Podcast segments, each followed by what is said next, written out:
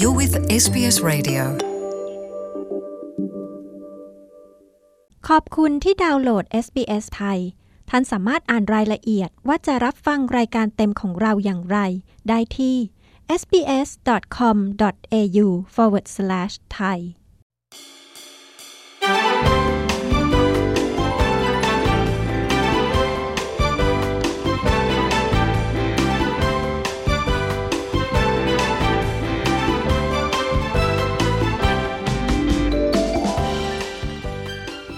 SBS ไทยก็จะคุยกับทันตแพทย์หญิงปิยกุลโอภาคเจริญ หรือหมอเปียจากนครเมลเบิร์นนะคะ เธอจะมาให้ความกระจ่างว่าเหตุใดค่าบริการทำฟันในออสเตรเลียจึงสูงลิ่ว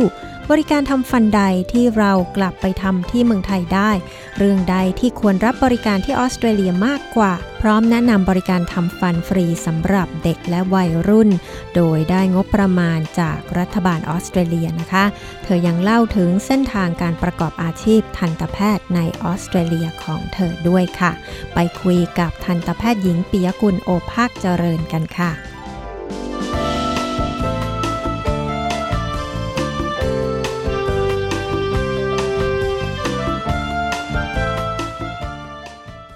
วัสดีค่ะ ตอนนี้คุณหมอทำงานอยู่ที่ไหนอะคะ แล้วก็มีความเชี่ยวชาญพิเศษทางด้านไหนคะ ตอนนี้คุณหมอทำงานอยู่ที่เอ่อ Royal Dental Hospital ของเมลเบิร์นนะคะทำพาร์ทไทม์ในแผนกเฉพาะทางเขาเรียกว่า specialist ทางด้านใส่ฟัน ครอบฟันแล้วก็รากเทียมค่ะ แล้วก็มีเปิดร้านของตัวเองอยู่นะคะ มาทำงานเป็นทันตแพทย์ที่ออสเตรเลียได้ยังไงอะคะ เรียนทันตแพทย์ที่นี่เลยหรือว่าเรียนที่เมืองไทยแล้วทำงานที่เมืองไทยมาก่อนคะหมอจบจุฬานะคะ ปี 1999 แล้วก็ทำงานอยู่ที่เมืองไทยสองปี จากนั้นก็มาเรียนต่อเฉพาะทางที่อเดเลดอยู่ที่อเดเลดสองปีค่ะ พอจบเฉพาะทางเสร็จหมอก็กลับไปทำงานอยู่ที่กรุงเทพประมาณเจ็ดปี เสร็จแล้วพอดีว่า สามีต้องย้ายประเทศมาทำงานที่ออสเตรเลียอีกครั้งหนึ่ง เราก็เลยคราวนี้ย้ายมาถาวรมาอยู่ที่ออสเตรเลียค่ะ เลยมาอ่าเป็นทันตแพทย์ที่นี่ ใช่แต่ว่าก่อนจะทำงานเป็นทันตแพทย์ที่นี่ได้เนี่ยก็ต้องมาสอบเพื่อคุริฟายตัวเองให้เป็นทันตแพทย์ คือการเป็นทันตแพทย์ที่นี่เขาจะดูตั้งแต่อยู่จบปริญญาตรีที่ไหนนะคะ ถ้าจบปริญญาตรีที่นี่ก็คือ ก็อัตโนมัติเป็นทันตแพทย์ขึ้นทะเบียนได้เลย แต่ถ้าจบจากเมืองไทยหรือเขาเรียกว่า overseas เนี่ย ประเทศไหนก็ตามก็คือจะต้องมาสอบเพื่ออาวุธทีอีกทีหนึ่งอะค่ะแล้วถึงจะไปขึ้นใบประกอบโรคศิลป์ของที่นี่ได้ สอบข้อเขียนอย่างเดียวหรือว่าต้องสอบปฏิบัติอะไรหลาย ๆ อย่างรวมกันนะคะข้อสอบซับซ้อนมากค่ะ ก็คือสอบภาษาอังกฤษก่อน แล้วก็มาสอบ ข้อเขียนอีกทีหนึ่งหลังจากสอบข้อเขียนแล้วก็จะสอบปฏิบัติอีกครั้งหนึ่งอะค่ะทั้งหมดสามรอบแล้วในการที่คุณหมอเป็นทันตแพทย์ที่นี่เนี่ยนะคะ อย่างที่เรารู้ๆกันอยู่ว่าที่ออสเตรเลีย คนไข้หากไม่พอใจบริการเนี่ยเขาก็จะมีการฟ้องร้องกันอันนี้ค่ะ คุณหมอคิดว่าการเป็นทันตแพทย์ที่เนี่ย เราต้องมีความรับผิดชอบสูงมากกว่า หรือว่าต้องถี่ถ้วนดูแลคนไข้ถี่ถ้วนมากกว่าที่เมืองไทยหรือเปล่าคะ จากประสบการณ์นะคะ อยู่ที่นี่เนี่ย เวลาเราจะทำอะไรอย่างหนึ่งเนี่ย เราต้องอธิบายแบบเยอะมากๆ คือต้องอธิบายจนคนไข้แบบเข้าใจแท้จริงก่อนที่เราจะเริ่มทำแล้วก็ทำไปแล้วเนี่ย ถ้าคนไข้ไม่พอใจเนี่ยเขาก็จะมีเขาเรียกว่าทันตแพทยสภาเนาะ สำหรับคนไข้ที่จะไปร้องเรียนว่าโอเคนะ ฉันไม่พอใจตรงนั้นตรงนี้ แต่สำหรับตัวทันตแพทย์เองเนี่ยเขาก็จะมีระบบประกันวิชาชีพ เราจะต้องเหมือนกับทำประกันวิชาชีพของเรา ถ้าเกิดมีปัญหาเกิดขึ้นเนี่ย ทางประกันของเราก็จะช่วยเหลือ เหมือนกับแนะนำมากกว่าว่าโอเคนะ ในเคสนี้คุณหมอต้องตอบคนไข้อย่างไรอะไรอย่างเงี้ยค่ะให้เคสมันจบ อย่างสวยงาม ที่บอกว่ามีประกันวิชาชีพที่ออสเตรเลียมีเนี่ย ที่เมืองไทยตรงนี้มีไหมคะ ของเมืองไทยของแพทย์มีนะคะ แต่ของทันตแพทย์ยังไม่ค่อยไม่ค่อยแพร่หลาย อันนี้คือพูดถึงตอนที่หมออยู่ที่เมืองไทยนะ ก็ยังไม่ค่อยมีทันตแพทย์ไทยคนไหนได้ทำประกันวิชาชีพเท่าไหร่ แต่ว่าก็มีบริษัทประกันเข้ามาแอปโพสว่าเออยูอยากจะทำไหมอะไรอย่างนี้ แต่ถ้าพูดในแง่ของคนไข้จริง ๆ แล้ว คนไข้ที่เมืองไทยเดี๋ยวนี้ก็มีฟ้องร้องเยอะขึ้นนะคะ ถ้าเกิดว่าคนไข้ไม่พอใจเนี่ยอัตราการฟ้องร้องก็เริ่มใกล้เคียงกันนะ แต่จริงๆแล้วคือค่าทำฟันที่ออสเตรเลียเนี่ยแพงมาก เวลาเราทำอะไรอย่างหนึ่งเนี่ย เราก็ต้องคิดคิดมากกว่าปกติ หมายความว่า คนไข้เขาก็จะรู้สึกว่าเสียเงินขนาดนี้เพื่อทำอันนี้เนี่ย มันก็ต้องสามารถอยู่ได้ยืนยาวหรืออยู่ คือได้ในสิ่งที่เขาแบบคาดหวังจริง ๆ อะไรอย่างเงี้ยค่ะ ซึ่งทางบ้านเราเนี่ย ถ้าเปรียบเทียบกันแล้วเนี่ย คนไทยเนี่ยใจดีเนาะแล้วก็เป็นคนที่แบบอะไรง่ายๆอะค่ารักษาเนี่ยก็ไม่ใช่ว่าถูกมากแต่คือหมอไทยส่วนใหญ่เนี่ยฝีมือดีอยู่แล้วนะคะแล้วก็การอธิบายเพิ่มเติมเนี่ยจะทำให้ลดปัญหาตรงนี้ เพราะว่าคนไข้ค่อนข้างเปิดใจยอมรับคำแนะนำของคุณหมอมากมากกว่าคนที่นี่อะไรอย่างเงี้ยค่ะ บริการทันตกรรมที่นี่มีค่าบริการที่สูงมากนะคะ และอยากจะทราบว่าจริง ๆ แล้วว่าค่าบริการที่สูงขนาดนี้มันรวมอะไรบ้างคะ หรือว่าค่าฝีมือ แล้วก็ค่าประกัน แล้วก็ค่าอะไรทั้งทั้งหลายแหละในการบริการที่เอามารวมกันจนทำให้มันสูงมากเมื่อเทียบกับที่เมืองไทยอะค่ะก็เพิ่งมารู้ตอนหลังจะเปิดร้านเนี่ยนะคะ ว่าทำไมมันถึงได้ราคาสูง คือจริง ๆ แล้วต้นทุนของการเป็นทันตแพทย์ที่เนี่ยสูงมาก คือเราจะมีค่าธรรมเนียมรายปีแต่ละปีเนี่ย ประมาณสองพันเหรียญค่าสมาชิกสภาทันตแพทย์ทันตกรรมเนี่ยนะคะก็อีกประมาณสองพันเหรียญค่าวัสดุต่างๆ ที่ต้องจดทะเบียนนะเปิดร้านก็ต้องจดทะเบียนโน่นนี่นั่นเนี่ย ค่าตรงเนี้ยจ่ายเยอะมากๆอะไรอย่างเงี้ยค่ะ เพราะฉะนั้นมันก็จะมาคำนวณต้นทุนว่าต้นทุนของของการทำอย่างหนึ่งเนี่ย มันก็เลยสูงไปหมด เพราะว่ารัฐบาลเก็บภาษีเยอะ เก็บภาษีวิชาชีพเนาะแล้วถ้าเกิดว่ากันในเรื่องของบริการโดยเฉพาะเนี่ยนะคะ ทางด้านทันตกรรมแล้วก็ฝีมืออะค่ะอืมถ้าเทียบกันที่เมืองไทยกับที่ออสเตรเลียเนี่ย มันแตกต่างกันไหมคะ ที่ไหนมันทันสมัยกว่ากันนะคะคือทางประเทศแถบแถบบ้านเราทางเอเชียเนี่ย จะได้รับอิทธิพลจากเทคโนโลยีมาจากอเมริกาหรือว่าทางยุโรปเนี่ย ค่อนข้างจะเร็วกว่าทางออสเตรเลีย เพราะว่าการปิดกั้นทางขอบเขตของพรมแดนมันน้อยกว่า เช่นเทคโนโลยีต่างๆ เนี่ยมาถึงประเทศไทยเร็วกว่า อย่างทางออสเตรเลียเองเนี่ย มันค่อนข้างเป็นประเทศเหมือนเกาะที่อยู่ห่างไกลจากประเทศเพื่อนบ้านอื่นๆเนาะ เวลามีของ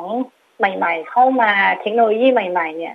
กว่าเขาจะนำเข้ามาที่ออสเตรเลียได้เนี่ยเขาก็ต้องไปผ่านคล้ายๆ ก็เรียกว่าออย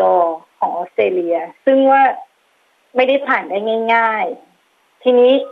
บริษัทที่นำเข้าวัสดุต่างๆ ของทางยุโรปหรือทางอเมริกา บางทีเขาก็คิดว่าถ้า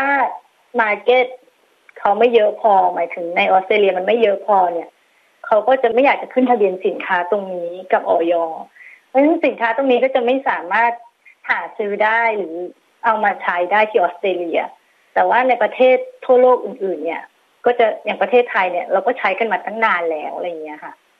อืมค่ะ เพราะฉะนั้นถ้าจะเรียกว่าสินค้าทางทันตกรรมสำหรับที่เมืองไทยก็อาจจะมีให้เลือกมากกว่าที่ออสเตรเลียด้วยใช่ไหมทันคะสมัยกว่า แล้วในแง่ของฝีมือหมอล่ะคะ ฝีมือหมอเนี่ย มีหลายแบบ คือว่าหมอฟันที่จบจากออสเตรเลียที่เป็นเป็นหมอ local เนี่ย ฝีมือก็ดี วิชาการก็ดีนะคะ แล้วก็ หมอฟันที่เมืองไทยเนี่ย อย่างเราเนี่ยจบมาจากเมืองไทยเราจะรู้ว่าอะเราจบจุฬาจบธรรมศาสตร์จบมหิดล เรารู้อยู่ว่าอาจารย์สอนมายังไง มันจะสอนมาแนวเดียวกันใช่ไหมคะแต่ทันตแพทย์ที่ออสเตรเลียเนี่ยจะมีทั้งทันตแพทย์ที่จบ local แล้วก็ทันตแพทย์ที่มาจาก UK ไอร์แลนด์มาจาก Middle East มาจากไชน่ามาทั่วโลกเลยอย่างเงี้ยค่ะ ก็อยู่ที่ว่าเราไปเจอคุณหมอ ที่มาจากที่ไหนเงี้ยค่ะ แน่นอนการสอบสอบขึ้นเป็นขึ้นทะเบียนเป็นหมอฟันที่ออสเตรเลียเนี่ย ก็จะนำมาตรฐานหนึ่งขึ้นมา แต่ว่าไม่ได้หมายความว่าหมอทุกคนจากแบ็กกราวแล้วจะฝีมือเหมือนกันหมด มาตรฐานก็จะแตกต่างกันเล็กน้อย ชุมชนของคุณ การพูดคุยของคุณ SBS ไทย SBS ไทยก็กำลังคุยกับทันตแพทย์หญิงปิยกุลโอภาคเจริญ หรือหมอเปียจากเมลเบิร์นนะคะ เธอจะมาคุยต่อค่ะ ว่าบริการทำฟันใดบ้างที่เรากลับไปทำที่เมืองไทยได้นะคะ และบริการใดที่ควรจะทำที่ออสเตรเลียมากกว่า ไปคุยกับทันตแพทย์หญิงปิยกุลโอภาคเจริญกันต่อค่ะ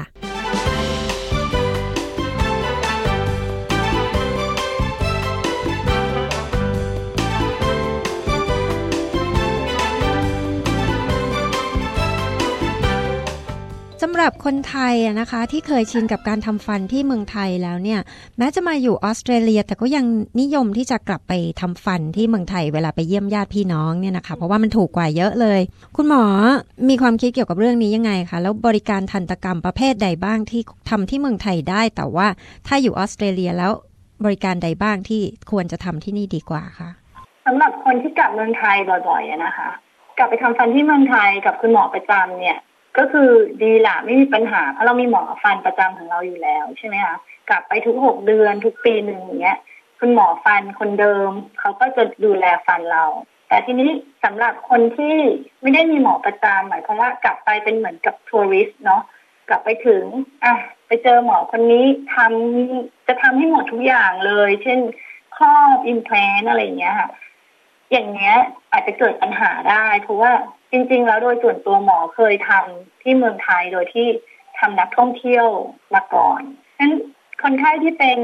นักท่องเที่ยวเนี่ย เขาจะมีเวลาจำกัด เช่นบอกว่า ฉันอยากทำทุกอย่างเลยภายในสองอาทิตย์ อันนี้มันจะเริ่มทำให้เกิดความเครียดของเวลา คือถ้าทำงานที่ซับซ้อนมาก ๆ เช่นครอบฟันหรือว่ารากเทียม หรือว่าจัดฟันอะไรแบบนี้เป็นงานที่ใช้เวลา คุณหมอที่ทำเนี่ย เขาจะไม่มีเวลา follow up หรือรีวิวผลงานที่ทำไป มันก็อาจจะเกิดปัญหาหรือ complication ในอนาคตขึ้นมาได้ ดังนั้นจะขอแนะนำว่า ถ้าเกิดเราไปเช็คอัพธรรมดาที่เมืองไทยเนี่ยเช็คอัพขูดหินปูนอุดฟัน ก็แนะนำให้ไปทำที่เมืองไทยได้ เพราะว่าถูกกว่าเยอะจริง ๆ ที่นี่อุดฟันซี่หนึ่งประมาณห้าพันบาท ถ้าที่เมืองไทยก็ประมาณพันห้าอะไรอย่างเงี้ยนะคะ แต่ถ้าสมมติว่า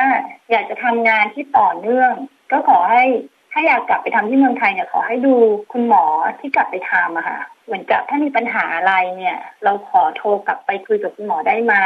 กับงานที่มันต่อเนื่องอะเนาะส่วนงานจัดฟันถ้ากลับไปได้ไม่บ่อยก็คืออาจจะต้องจัดฟันที่นี่ ครอบฟันทำสะพานฟันอะไรอย่างเงี้ยล่ะคะควรจะทำที่ไหนดีกว่ากันคะครอบฟันสะพานฟันเนี่ย ถ้าเป็นข้อฟันซี่เดียวทำที่เมืองไทยก็ได้นะคะ หรือถ้าเป็นวีเนียหกซี่ทำที่เมืองไทยก็โอเค คือจริง ๆ แล้วคุณภาพเนี่ยไม่ต่างกันแต่ขอให้เรามีเวลามากพอ มีเวลามากพอจนคุณหมอเขาสามารถรีวิวหรือว่าเมชัวร์ว่าผลงานที่เขาทำเนี่ย มันโอเค ไม่มีปัญหาอะไรแล้วอย่างเงี้ยค่ะแล้วก็บินกลับมาถ้าที่เจอบ่อยๆ ก็คือบางที รีบกลับงานแบบว่ายังไม่ร้อยเปอร์เซ็นต์เนี้ยค่ะ ก็จะมามีปัญหาที่นี่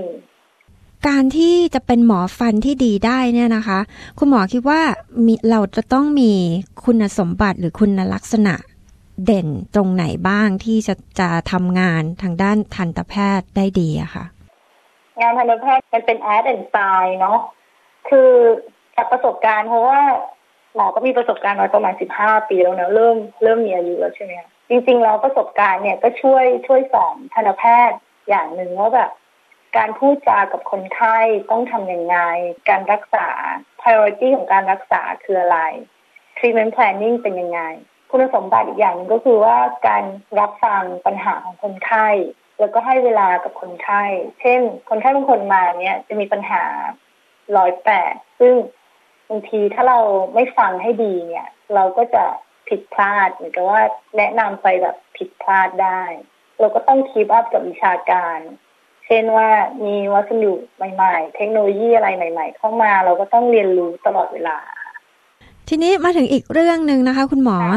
เกี่ยวกับเรื่องบริการทันตกรรมฟรีที่รัฐบาลกลางออสเตรเลีย ให้เป็นสวัสดิการแก่เด็กๆที่นี่ที่เรียกว่า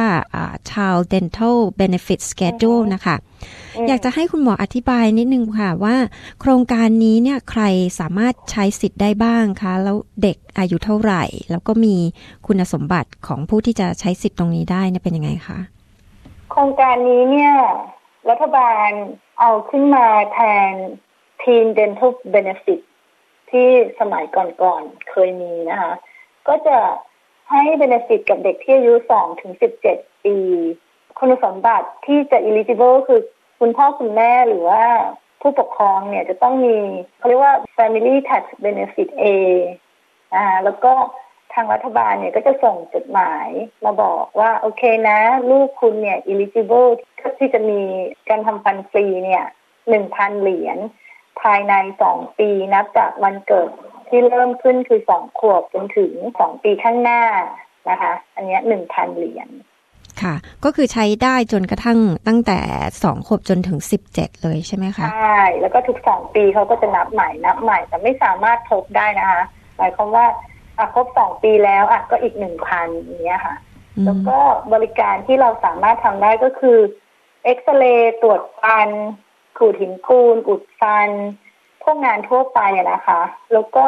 ถอนฟันเคลือบหลุมร่องฟันนะคะแต่จะไม่รวมพวกคอสเมติกหรือว่าจัดฟัน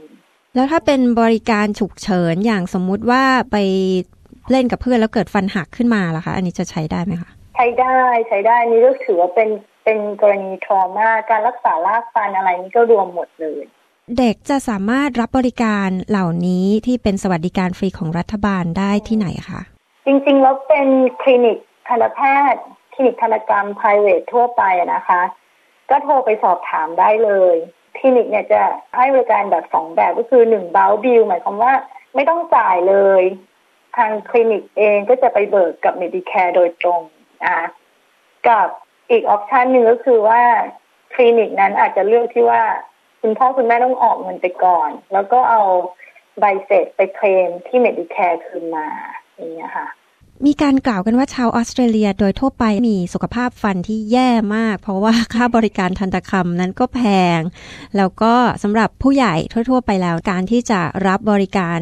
ทำฟันเนี่ยก็จะได้เฉพาะกรณีฉุกเฉินหรือว่าร้ายแรงเท่านั้นน่ะนะคะ ซึ่งกว่าจะใช้ได้เนี่ยก็รอนานมากเป็นปีทีเดียว อันนี้คุณหมอมีความคิดเห็นในเรื่องนี้ยังไงบ้างอะคะคิดว่ามันควรจะมีการปรับปรุง หรือว่าควรจะทำให้ดีขึ้นยังไงบ้างคะถ้ามองในภาพรวมเนี่ยสุขภาพฟันของชาวออสเตรเลียเนี่ยแย่กว่าคนไทยนะคะที่ประเทศไทย เพราะว่าจากที่ทำฟันมาทั้งสองประเทศเนี่ยเนาะ ก็คือคนบางคนนี่แบบไม่เจอหมอฟันเลยสิบปีสิบห้าปีเนาะเขาก็อดทนนะคะถึงปวดปวดเขาก็ทนปวดจนหายเนาะแล้วก็เหลือฟันที่ต้องถอนก็ยังเหลืออยู่ในปากแบบเนี้ยค่ะ ก็น่าสงสารเนาะแล้วก็โดยส่วนตัวเนี่ยก็คือทำทำทำงานที่โรงพยาบาลรัฐด้วยใช่ไหม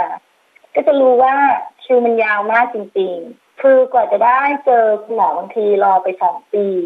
มาทีฟันก็หายไปแล้วคือต้องถอนแล้วค่ะ รักษาไม่ได้แล้วอะไรอย่างนี้เนาะก็จะทำยังไง จริงๆเราอยากจะให้รัฐบาลเนี่ย ก็พิจารณาพวกเบนฟิตซึ่งรัฐบาลออกให้ แล้วเมื่อสถานการณ์เป็นเช่นนี้ในออสเตรเลียเนี่ยนะคะ อย่างเราประชาชนทั่ว ๆ ไปเนี่ยค่ะ จะมีการรักษาสุขภาพปากและฟันที่ดียังไงคะ เพื่อจะให้เรามีฟันที่แข็งแรงไม่ต้องไปใช้บริการที่จะต้องเสียเงินกันเยอะ ๆสำหรับทั้งผู้ใหญ่แล้วก็เด็กอะค่ะคุณหมอก็ถ้าเป็นเด็กเนี่ยนะคะเพราะว่าเขามีชาว dental benefit อยู่แล้วเนาะเราก็ควรจะ พาลูกเนี่ยไปหาคุณหมอฟันทุกหกเดือน เพื่อเช็คเพื่อดูความเรียบร้อย แล้วก็คุณหมอก็จะสอนวิธีแปรงฟันให้ถูกวิธี คือถ้าเราแปรงฟันถูกวิธีทุกๆวัน โอกาสที่ฟันผุหรือว่าเป็นโรคเหงือกมันก็จะลดน้อยลง แล้วก็การที่เราไปพบคุณหมอฟันทุกหกเดือน เพื่อขูดหินปูน คืออาจจะกลับไปที่เมืองไทยก็ได้เนาะหรือจะทำให้โอกาสที่จะเกิดโรคเหงือกลดลงอีก ถ้ากลัวว่ากรณีฉุกเฉินเนี่ยต้องไปหาหมอฟันแล้วเสียค่ารักษาแพงๆเนี่ยก็อาจจะต้องทำประกันที่ cover เรื่อง dental เข้าไป อันนี้ก็จะช่วยได้พอสมควร เพราะว่าค่ารักษาเนี่ยจะลดลงไปเยอะเพราะว่าประกันจะมาช่วยออก แล้วเรื่องการรักษาฟันทั่ว ๆ ไปล่ะคะ เรื่องอาหารในการลดน้ำตาลอะไรอย่างเงี้ยค่ะ หรือว่าน้ำอัดลมน้อยลงอันนี้คุณหมอคิดว่ามันจะช่วยได้บ้างไหมคะ จริง ๆ แล้วน้ำอัดลมเนี่ยไม่ไม่ค่อยดีกับฟันนะคะเพราะว่ามีทั้งกรดแล้วก็น้ำตาลจะทำให้ฟันเนี่ย ผิวฟันบางลงได้อย่างรวดเร็ว แล้วก็ทำให้ฟันผุง่าย ถ้ากินน้ำเปล่าได้ก็คือแนะนำให้ทานน้ำเปล่า แต่ถ้าเกิดว่าบางครั้งทานน้ำอัดลมก็ขอให้ทานน้ำเปล่าตาม เพื่อที่จะได้ neutralize น้ำลายในปากเนื้อให้เป็นกลาง จะได้ไม่เกิดฟันผุได้ง่าย และอาหารพวกอาหาร ขนมขบเคี้ยวที่มีน้ำตาลหรือมีรสหวานเยอะๆเนี่ย ถ้าทานก็คืออยากจะให้บ้วนปากหรือว่าทานน้ำตามหรือไม่เป็นถ้าดีที่สุดก็คือแปรงฟันหลังอาหารอะไรเงี้ยค่ะ ก็จะช่วยได้มาก